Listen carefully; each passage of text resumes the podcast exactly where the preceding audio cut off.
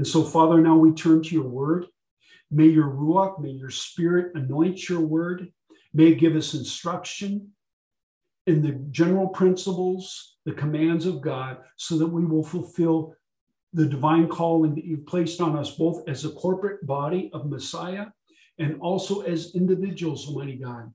We pray that the Spirit of the living God would stir up the gifts that the Ruach has given to each and every one of us to the building up of the body of Messiah and calling and equipping and proclaiming the good news and glorifying and only doing the will of the Father that you've sent for us to do as we breathe on this earth. To your name be all praise and glory and honor in Yeshua's name. Amen. Acts of Yeshua's emissaries, the Shelakim, chapter 28. So if you'd like to turn with me now to Acts chapter 28. We've been on this journey with the Apostle Paul and all these other emissaries. We've seen how the bridge of the good news coming from the Jewish people, from God, because salvation is of the Jews, the scriptures say, only because Messiah Yeshua is Jewish. He's the king of the Jews. And so now the bridge has been built so that the people of the nations could come and be reconciled unto God the Father through Yeshua, his son. Yeshua says, I am the way, the truth of the life.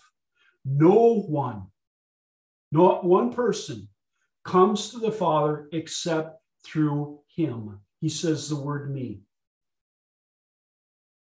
And so, with this, we see through the book of Acts that transition of those apostles going forward and proclaiming the good news to the nations. And let us begin in Acts chapter 28. After our escape, we learned that the island was called Malta. If you happen to have your maps, you'll look over here you'll see a little island that's just a little bit south and west of present day Sicily. And what is to the north and a little bit, yeah, due north is the, is the country of Italy. And so Rav Shaul is on his way to present the good news. I know he's going to trial before the emperor, but he's there to proclaim the good news. He's taken every advantage, every opportunity of being falsely accused, and he's willing to go to trial. And what better place than to go to where the Roman capital is and to proclaim the good news at the very hub of this evil empire, the Roman Empire, to proclaim the good news unto all the people, especially the Jewish people. So, verse one, let's hear it again. After our escape, we learned that the island was called Malta. Its people showed extraordinary kindness. It was cold and it started to rain, so that they lit a bonfire and they welcomed us. Shaul gathered a bundle of sticks and was adding them to the fire when a poisonous snake, driven up by the heat, fastens itself to his hand. The islanders saw the creature hanging from Shaul's hand, and they said to one another, This man must be a murderer. Even though he escaped the sea, justice has not allowed him to live. See, because from their past experience, when a poisonous snake would attach itself to someone and then begin to uh, excrete its its poison into them, that was an automatic death sentence. It wouldn't be long. And they saw it because they were very superstitious people as an act of the gods, plural bringing judgment on someone who committed murder. Let's continue here. Verse 5 But he shook the snake off into the fire, and he suffered no harm. They waited, expecting him to swell or suddenly fall down dead. But after waiting for a long time and seeing that nothing amiss was happening to him, they reversed their opinion and now said he was a god, small g. Remember?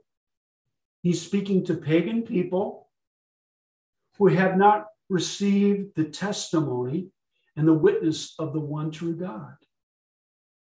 So let's continue here in verse 7. Nearby were lands belonging to the governor of the island, whose name was Publius. He received us in a friendly manner and put us for three days. Now, as it happened, Publius' father was lying in bed. He was sick with fever attacks and dysentery. This is not a light sickness. You can die from this. Continuing, Shaul went into him and prayed and placed his hands upon him and healed him. See, these were some of the promises that were given to those apostles as they proclaimed the good news that both signs and wonders, examples of proofs that the words that they were sharing were from God. Think about Yeshua when he was on this earth. And the Pharisees and scribes heard about him preaching, and they would come and they would come and spy out. They did no difference from Yohanan John, who people call the Baptist, even though he was never a true Baptist. But he did baptize people. They sent out spies against him also. But Yohanan, John, had no signs or wonders accompanying him other than conviction upon the hearts of the Jewish people who went through the waters of immersion, waters of repentance. And some of you may be saying, well, isn't that a Christian thing? No, it's a Jewish thing. Before you would bring your offering to the temple, you would go through the waters of immersion and repenting of your sins. And then you would go up to the outer courts and then present your offering, that live animal bull or ram. You would present it there before the priest, and the priest would examine to see if it had any flaws. Is it lame? Does it have a weak eye? Does it has open sores on its back? It would examine because the Lord would only take something that was without flaw to be a legitimate sacrifice to him. And so going forward here, there were signs and wonders, wonders accompanying these apostles. Think about this. The scripture warns us that in the very last days, there will be false prophets and there will be false apostles. And they will do signs and wonders. And it says in the scripture, even if it was possible, they would be able to do what? To deceive the elect of God. So the signs and the wonders, just as these people from the pagan, from their culture, they examined this, they said, This Rav Shaul is a little God. But with this, Rav Shaul begins to proclaim the good news. He he's able to heal others. And think about this. Think of Julius, who is the Roman officer, and those 276 people that were on that ship that survived the destruction of that ship. They're all on that island and they're all bearing witness to this. So let us continue. Now it was it so happened that Publius's father was lying in bed sick with the fever, attacks, and dysentery. Shaul went to him and prayed and placed his hands upon him, and he healed him. After this happened, the rest of those on the island who had ailments, they came and were healed. You know what says in the Gospel of John, the good news of John? That all the signs and wonders and all the things that Yeshua said and did while he was on earth, if it was all recorded, there would not be enough books in the world to record everything. He was constantly healing and touching people and proclaiming the kingdom of heaven, the kingdom of God is now here preparing and asking Israel, the Jewish people, to do teshuva, to repent, to turn back to God. And Yohanan, John, who prepared the way, the one they call the Baptist, he was calling the people of Israel, all the people of Israel, into repentance, to go underneath the waters of immersion, to have their sins cleansed and washed away. Because what did what did John say when he saw Yeshua come to go underneath the waters one day? Behold the Lamb of God, the one who takes away the sins of the world. So let us continue here. Verse 10 They heaped honors on us, and when came time for us to sail, they provided the supplies we needed. After three months, we sailed away on the ship from Alexandria, called what? Twin Gods, named after pagans, which had passed the winter at the island. We landed there at Syracuse. Can you find Syracuse on your map? In the back of your Bibles, you most likely have a map. And so Syracuse is actually one of the cities there in Sicily. So let us continue here. We landed at Syracuse and we stayed there three days. From there, we arrived at Rhegium. And where's Rhegium? It's on the very, very bottom. Italy has been many times compared to a boot. And so we can see there, it's at the very tip where the toe would be on that boot. So let us continue. From there, we arrived at Rhegium by tacking. But after one day, the south wind sprung up, and we made it all the we made it to Puteoli. Can you find Puteoli on your on your map there? It's not too far there from Rome. Is where Puteoli is. And so these are little places. This is not symbolic. These are little places, and these are real people at that time that were alive.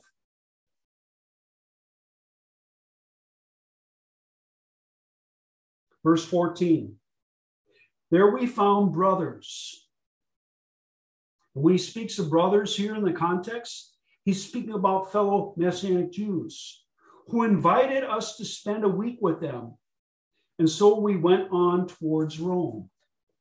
So here they're at, at uh, Puteoli, and as they go further north, they finally end up in Rome.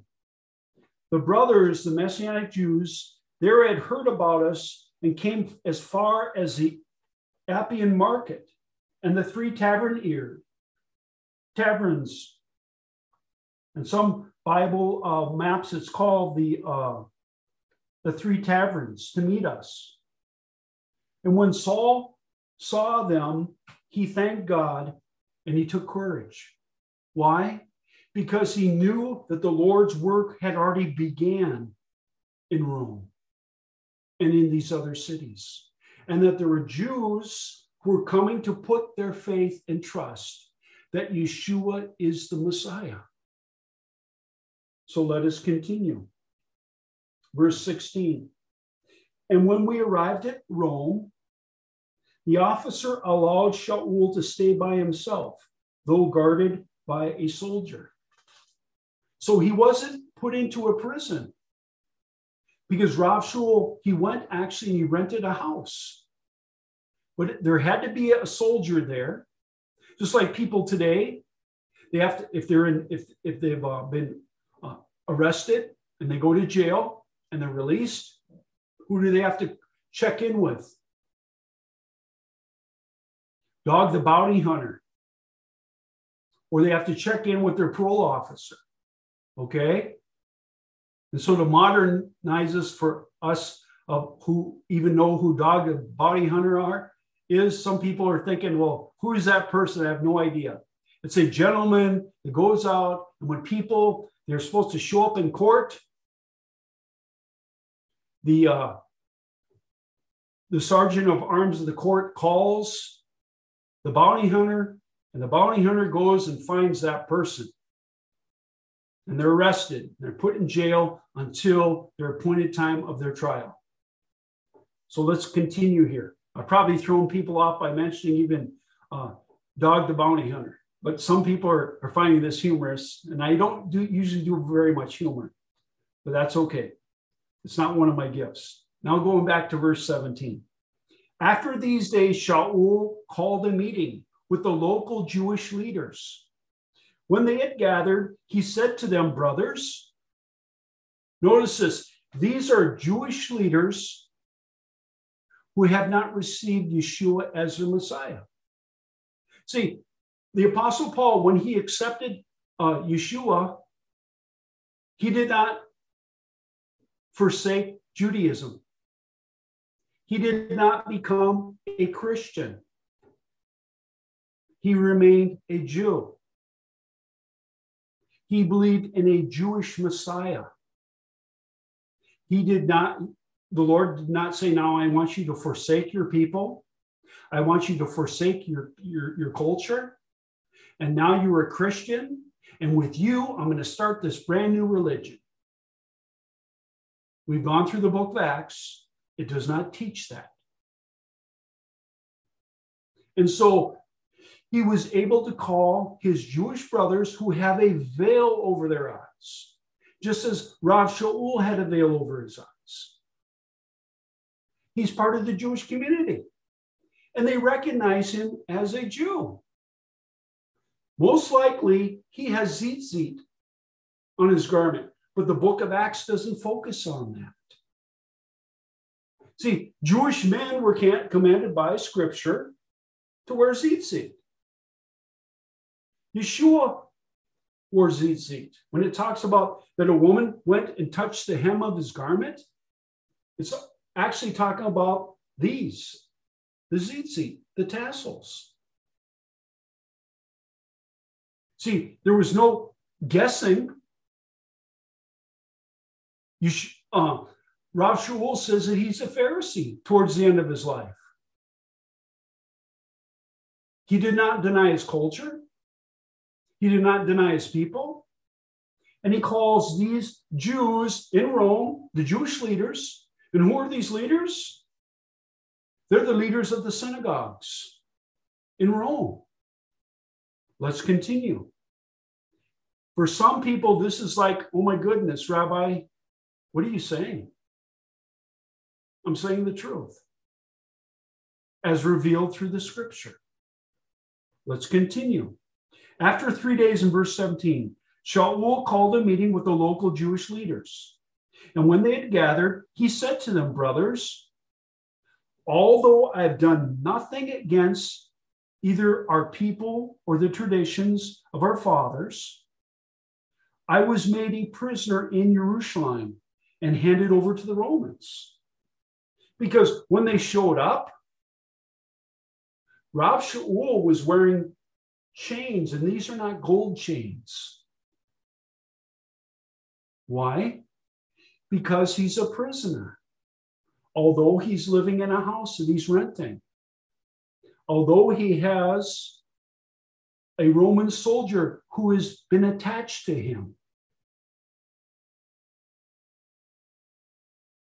I've seen people today, and it's true of that time, when a Roman soldier was sent to guard you,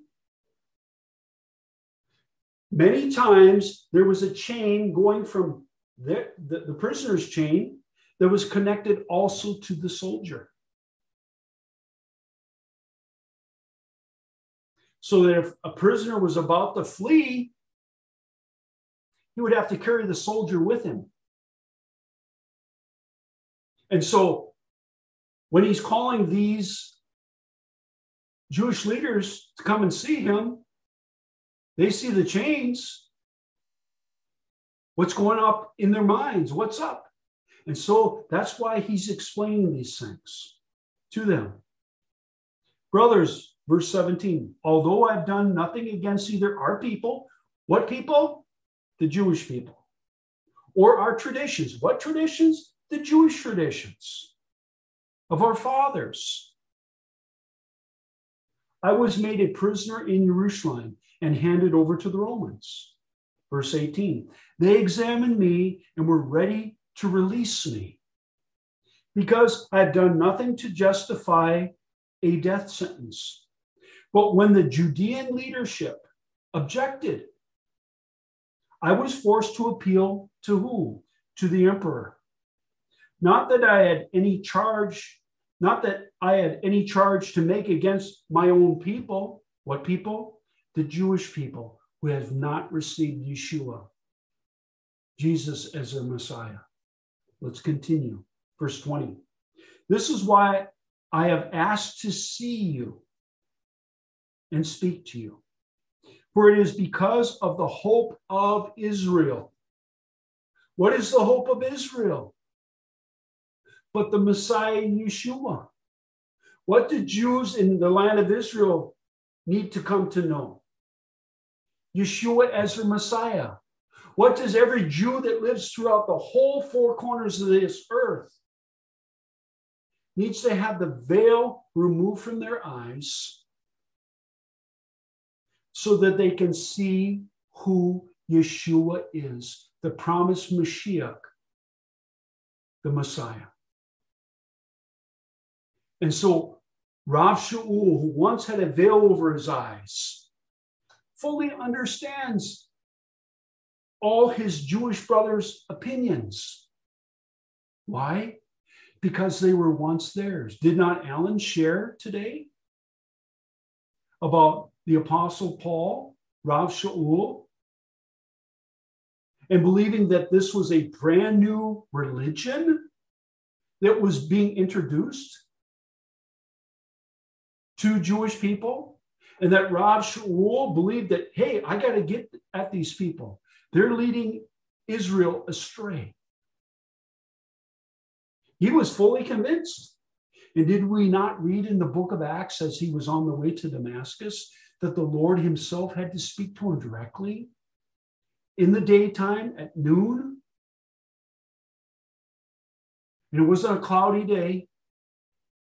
It wasn't a day where there was an eclipse of the moon on the sun, but it was a clear day. And there came a bright light and it spoke to him. And he said, Shaul, Shaul, Saul, Saul, Paul, Paul, why are you persecuting me? This is a scripture that, that the Lord allowed like scales to go over his eyes. because in the depth of his heart, he believed that he was fulfilling what Alan shared in Deuteronomy today. That if a prophet or a wife or a husband, a son or daughter, a dear friend come to you and lead you to other gods,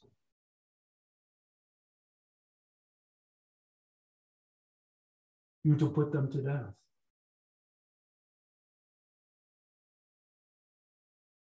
And see now, Rav Shaul was now, has gone through the process of having the veil removed from his eyes. The truth of who Yeshua is. He accepted Yeshua. He went through the waters of immersion. And then he was called. Called to be a light to the nations, But where, wherever he went, where did he go first to? To the Jew first. He would find to see if there was a synagogue there, where he'd go by the by the by the body of water, a pond, a lake, a river, a stream, where Jews would be on Shabbat, worshiping the Lord if they had no synagogue. And so, what he had done prior, as he went throughout Minor Asia, which is present day Turkey, he went to the Jew first to proclaim the good news because they are to be the ambassadors to the world.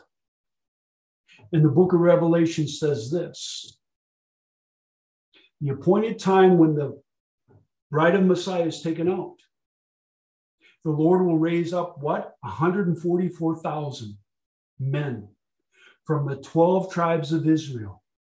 And they will be sealed with God and they will proclaim the good news. That is part of God's plan.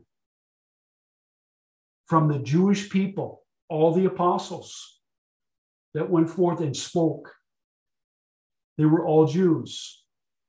They proclaimed the good news. And so Daniel's 70th week shall be fulfilled. And there will be two witnesses that will speak, proclaiming the good news and judging the world and there will be a great harvest of people from the nations and the Jewish people that will be coming to know Messiah as Yeshua is pouring out his wrath upon this earth. This is all going to be accomplished according to what the prophets of old in the Tanakh have declared and what the apostles, the Jewish apostles, have written and recorded in the Brit Hadashah, the New Covenant. And all the nations who've been grafted in that call yourselves Christians, you're followers of Christ, followers of Mashiach, followers of Messiah, you're grafted into the Commonwealth of Israel, co heirs. But God is going to accomplish his last days prophetic word, just as he's promised. It's yes and amen. And we're on the cusp of all these things happening at any moment through the Lord's orchestration. So do not fear when you see a one world religion come, a one world order, a one world government, a one world currency. Do not be afraid. Everything that the Lord's doing, He's made known to His people the Jewish people, and those who've been grafted into the Commonwealth of Israel. We're to know it and walk therein. Let's continue.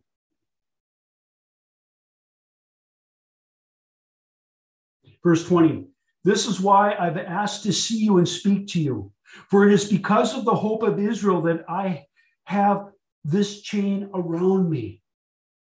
Did I mention earlier about him wearing chains? This is not gold chains or silver, but these are chains in imprisonment. Rav Shaul said, I'm a prisoner of Messiah Yeshua. And he rejoiced over it. You know, our lives are no longer our own, they belong to Yeshua. So think about this when you see something you should not be looking at or reading something you're not supposed to be reading. You belong to the Lord, you are His. And we're not to be entertained by the profane, the things of the world. Rabbi, that hurts. It should hurt. Are we allowing our hearts and minds to be entertained by the, by the cesspool and the sewage of this world?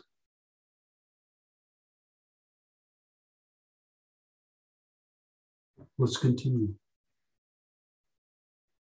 Verse 21 They said to him, We have not received any letters about you from Yehuda, from Judah, and none of the brothers, fellow Jews, who have come from there has reported or said anything bad about you. You know why?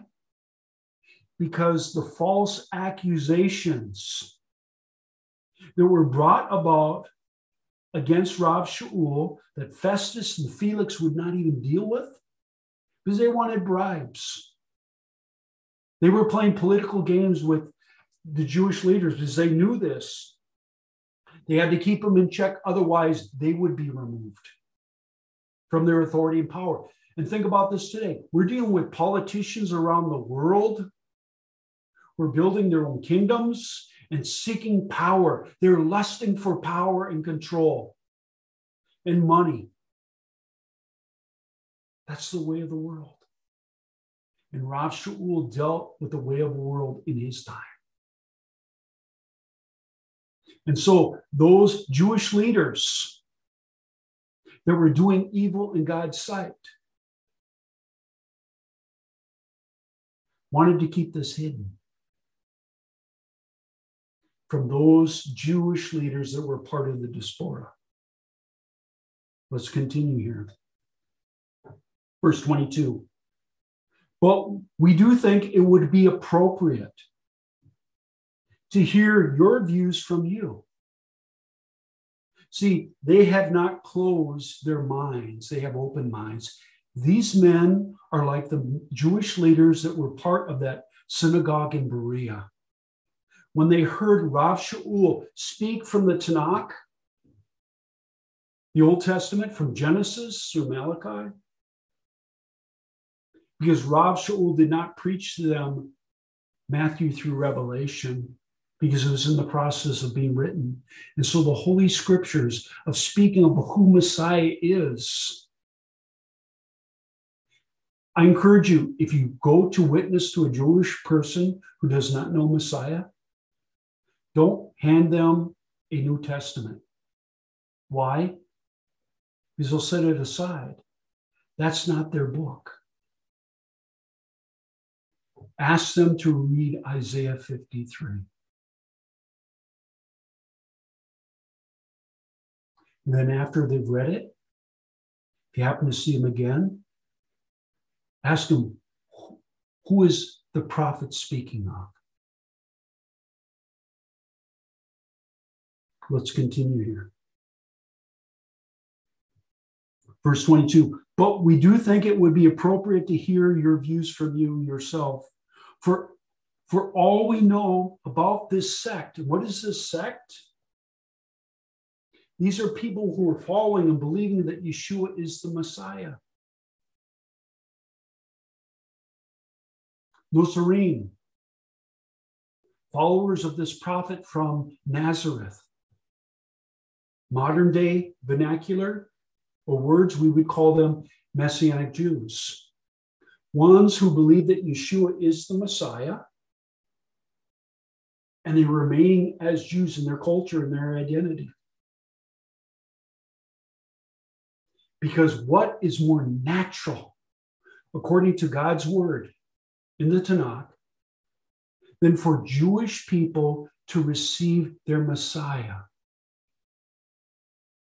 and God has only given the Jewish people one Messiah, and his name is Yeshua. Did not Moshe say, Moses say, there's coming a day a prophet like me will come, and you are to obey his every word. All the prophets of the Tanakh speak about the coming of the Mashiach, the Messiah. Let's continue back here. But we do think it would be appropriate to hear your views from you yourself for all we know about this sect, this Jewish sect. See, they recognize that this is part of, of, of, of Judaism. There were many sects at that time. S E C T. I'm not saying S E X. So I know over this it come out wrong. There were the Pharisees. There were the Sadducees. And there were many other groups, the Essenes. And there were also Messianic Jews. So this is a brand new sect of Judaism. And they're examining it to see if this sect fulfills the teaching of the Tanakh, what the prophets of old spoke of. Jeremiah 31 31 says, God says this I will give you a new covenant, a Brit Hadashah. You will no longer be following the old covenant, which you and your fathers rejected and failed to do. That's the bridge that Rav Shaul is building with these Jewish leaders. So that just like he crossed that bridge as the veil of deception was removed from his eyes, they could not only see but recognize Yeshua as the Messiah if their hearts are open to receive and if they're willing to judge according to what the Tanakh says, the prophets of old said. So let's continue here. But we do not think, but we do think it would be appropriate to hear your views from you yourself. For, for all we know about this sect is that people everywhere speak against it. So they arranged a day with him and came to his quarters in large numbers.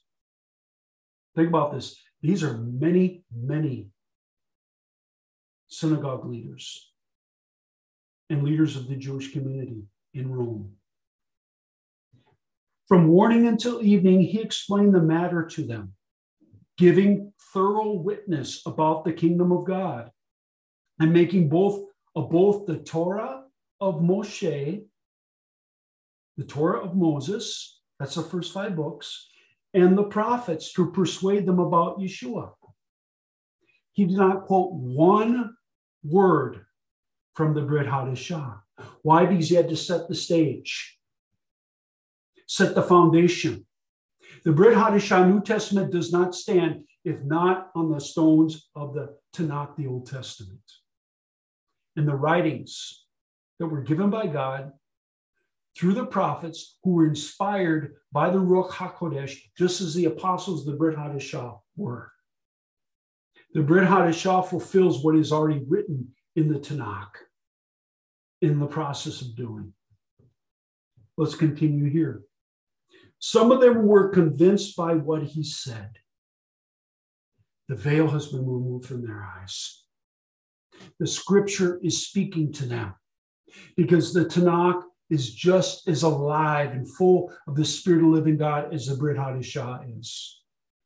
There are a lot of Christian people throughout this world that never read the Tanakh, the Old Testament. They don't see the Old Testament as being living and vibrant for today. Because there are promises to Israel, Israel alone, in the book of Daniel and all the other prophets that shall be fulfilled. And you cannot understand the book of Revelation without understanding Daniel, Ezekiel, and all the other prophets. Let's continue here. Because they knew that that was the litmus test. That Rav Shaul had to, had to persuade them by using what? The Torah of Moshe and the prophets. And that's what he used to persuade them about Yeshua. See, it wasn't about him. It wasn't about him being a great rabbi. It was about him pointing them to Yeshua, the Messiah. And any man or woman on this earth that builds a ministry and it's all about them is not building God's kingdom. Because they're not pointing people to Yeshua. He's the Redeemer, He's the Messiah. Not your rabbi, not your pastor, not your elder, not your deacon. It's Messiah Yeshua. Here to be worshiping. He is the one you're to, to revere, not man or woman. Let's continue here. Some were convinced by what he said, while others refused to believe Notice that word. They refused, even though their hearts are convicting them, even though that the word of God is true, that Rav Shaul shared with them, they refused. Do we not have a free will? Absolutely. Will God ever take away our free will? Never. That's why you and I have family members who do not serve or have received Messiah. Some have had the full demonstration. Some have, have received the enlightenment of the Ruach. Some have received dreams. Some have received visions. Some have literally have Yeshua appear before them, and yet they still deny his existence. And he's from God the Father. There are people around the world that are proclaiming this. They're seeing a man come to them in their dreams and visions, and already appearing to them. And they're receiving Yeshua as their Messiah. This is going on in the Muslim world and other parts of the world. And because of the internet, we hear about these things going on. The transformation of God. In Iran today, the mullahs are having a problem. Why? Because there are many Iranians who are coming to a saving knowledge that Yeshua is the Messiah, and they then begin to love the Jewish people, and they're in disagreement with their government. His word is going forth as never before. Names are being inscribed daily in the Lamb's Book of Life, the Book of Life. It says in the scripture that when that happens, the angels in heaven are rejoicing. Why? Because God's redemption plan for all those who will humble themselves and receive Yeshua and be reconciled unto God the Father through his Son by the power and quickening of the Holy Spirit. And my brothers and sisters, if that's not your focus in life, then you're living a selfish life. Rabbi, don't go there. Please don't go there. That's the truth. Here we're seeing a man live out his life before us, the Apostle Paul. And it was the kingdom, the kingdom of God, lifting up Yeshua. That was his passion. Wasn't the Vikings. Wasn't the Boston Celtics. It was the kingdom of God. And it was Yeshua. And still is. Let's continue here. While others refused to believe in Yeshua as Messiah, so they left, disagreeing among themselves. So, what took place? A beit midrash, a debate. Because those who could see her clearly and the veil was removed from their eyes, just like Rav Shaul, after he received Messiah, it's recorded in Acts. Where did he go? He went to the synagogues and started proclaiming that Yeshua's Messiah. And people in the synagogues were saying, Isn't this the guy that received letters from the high priest to arrest those who are following the way? Yes. This is all happening. And so think about that. There are now multiple Jewish leaders who've now received Yeshua. And when they go back to their synagogues, what do you think they're going to talk about?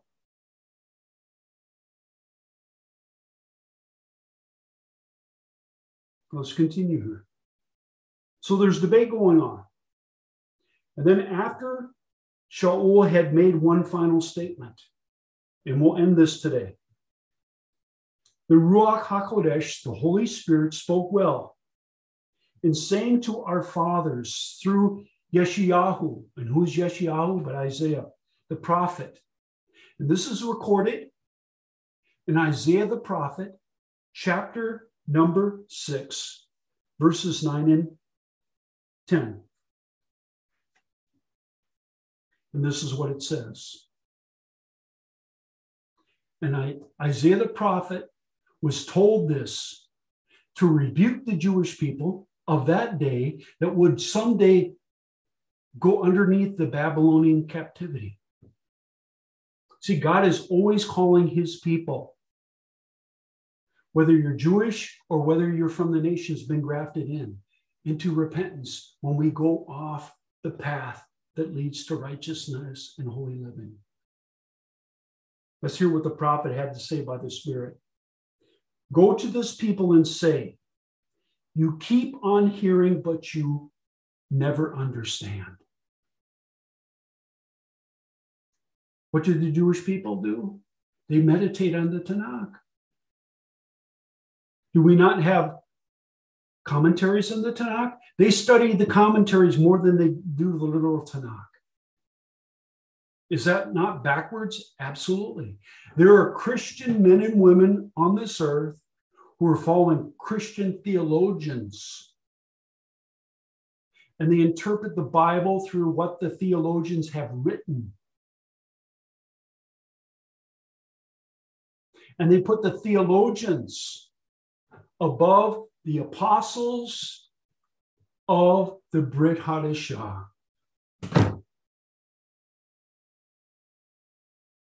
Is there no difference between some Christians that are going through commentaries and not meditating on the Word of God by man's opinion? This book, the Tanakh, the Brit Hadashah, has God's opinion through the true prophets, through the true apostles. And that's why when you read commentaries, you have to be very, very careful. Are you examining every uh, reference that they use in their opinions? There's various opinions. Just like in the Jewish community, the commentaries, the Mishnah, all these books. They quote what a rabbi says. What do Christians do today? They quote what the theologian says. Is there any difference? None whatsoever. If the theologians do not teach what the apostles and prophets said in this book. I'm holding up a Bible for those who are listening on the podcast. Have nothing to do with them. Just as the Jewish people today, who are following after the commentaries of the rabbis, Rabbi so and so says this. Oh, but Rabbi so and so says this. We're to read the word of God for ourselves. And when Jewish people read Isaiah 53, and the rabbis are quick to say, well, that's the nation, that's the Levites, that's this, that's that, that's the suffering servant. No, Messiah is a suffering servant. And when the veil is removed from their eyes, they read the scripture, and the Spirit begins to speak in them. Then they walk and they receive God's salvation, who is who? But his own son, Yeshua. So let's continue here. The Ruach HaKodesh spoke well in saying to our fathers through Yeshayahu, Isaiah the prophet, in Isaiah 6, chapter 6, verses 9 10. Go to this people and say, You keep on hearing, but you never understand. You keep on seeing, but you do not perceive. Because the heart of this people has grown thick. With their ears, they barely hear. There are many people here listening to false prophets, false apostles. They're reading books by theologians that do not lead them to the truth. And they're not hearing what the Spirit says. They're not literally taking out their Bibles because they're lazy Does not Timothy say we're not to be ashamed? Workmen? That we're to preach the good news in season and out of season? With their ears they barely hear. With their and their eyes have been closed. Why? Because they've closed them. Their free will. Don't tell me the truth. I'm covering my ears right now. Doesn't it say in the last days that there will become false prophets and teachers? leading the elect astray? Absolutely. We're to know God's word. and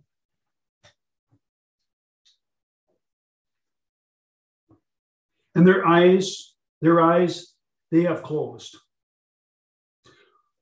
For fear that they should see with their eyes and hear with their ears and understand with what? Their heart. You know, there's a scripture in the Tanakh that says this You will find me if you search me with your whole heart. That's a promise to the Jewish people. It's there. The way of salvation. When Yeshua took those two uh, talmidim that were on the road to Emmaus, and starting with the Torah of Moshe and the prophets, he explained to them in detail about himself that he would have to suffer and die. Think about this. These are literal men who were Yeshua's talmidim. And when he died, they were complaining to him. Would raise from that because they didn't recognize him. That's how important it is for us to know God's word and to trust and believe, even though we cannot even understand what it says. Do you trust the Lord to accomplish all these and accomplish? For fear that they should see with their eyes and hear with their ears and understand with their heart. And do what? Once the revelation of who Messiah is, what it produces in us is repentance, whether we be Jews or the veil over eyes the Lord has removed. True repentance. Teshuva, what does that word mean? To turn back to God. When Messiah comes back with his bride, and Israel cries out those words, Baruch haba b'shem Adonai, blessed is he who comes in the name of the Lord. What does the scripture say? They will see him whose hands and feet are pierced, and they will mourn as if they've lost their only son. And in that day they shall repent and do teshuva and receive and accept Yeshua as the promised Messiah. I've rejected you all my life. I did not see you for who you are. And I call upon you and I receive you today. You are my Mashiach. You are my Messiah. You're my eternal high priest. You are my sacrifice. You are the blood sacrifice that my sins are now not simply washed away, but they're also forgiven. And the scripture says this that in that day, all of Israel shall be saved. This is all going to be accomplished by the Lord's orchestration. So, for the fear, they should see with their eyes and hear with their ears and understand with their heart and do teshuva, to repent, to turn back to God. And what does the Lord say in the last part there? So that I could heal them. What's the greatest healing that any man, woman, child on this earth need, whether you're Jewish or non, from the nations? You need to be healed from your sins. You need to be separated from your sins. You need to be, be cleansed by the blood of Messiah. True healing, true reconciliation is only through Yeshua the Messiah. And this is the template that Rav Shaul was preaching to them to build the bridge so that they too can have that veil removed from their eyes and be like him, not in chains, but be like him, knowing and fulfilling the divine call for their lives. Blessed be the name of the Lord. Shabbat Shalom.